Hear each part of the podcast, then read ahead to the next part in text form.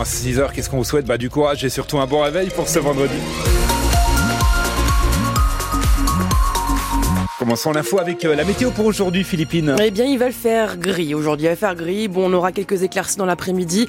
Euh, dans les maximales, dans les températures, 9, euh, dans 9 degrés à Morteau, 11 degrés à Besançon, 10 à Dole. Ça roule comment, là, ce matin, sur le Haut-Doubs? Tiens, pour les, les, frontaliers, pas de problème du côté de Villers-le-Lac et le Locle, tout est au vert. Ça roule pas trop mal du côté de Métabier jusqu'à Valorbe ce matin. Pas de soucis sur Besançon. On est au vert sur la Haute-Saône et sur les autoroutes en, direction, en direction de Dole ou Montbéliard. Tout va très bien ce matin. Voilà pour le point route. Un homme de 34 ans gravement blessé cette nuit Philippine dans un accident de la route à Saint-Antoine dans le Doubs. Oui, une seule voiture était impliquée sur la départementale 45 vers 4h30. Résultat, un blessé grave et trois blessés légers, tous la trentaine, et transportés au CH de Pontarlier. Dix personnes évacuées hier à Marche Chaud de Fontaine à cause d'une fuite de gaz.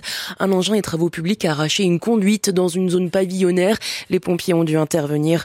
Heureusement, aucun habitant à proximité n'a été incommodé par les émanations de gaz. Une mère et son enfant âgé de 5 ans attaqués par deux chiens hier sur la commune de Vrégil, près de Marnay, en Haute-Saône.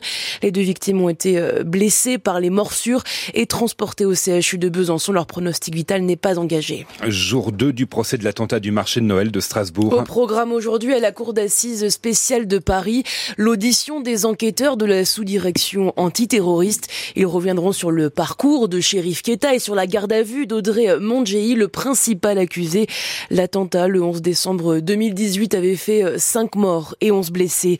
L'heure est au verdict à Avignon pour Ilias Akoudad.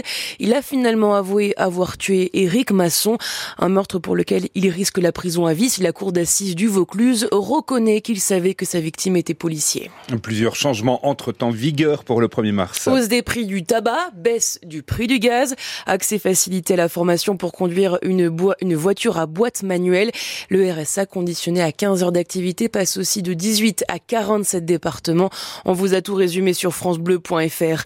Le 1er mars est aussi le lancement, le jour de lancement de la collecte alimentaire des Restos du Cœur.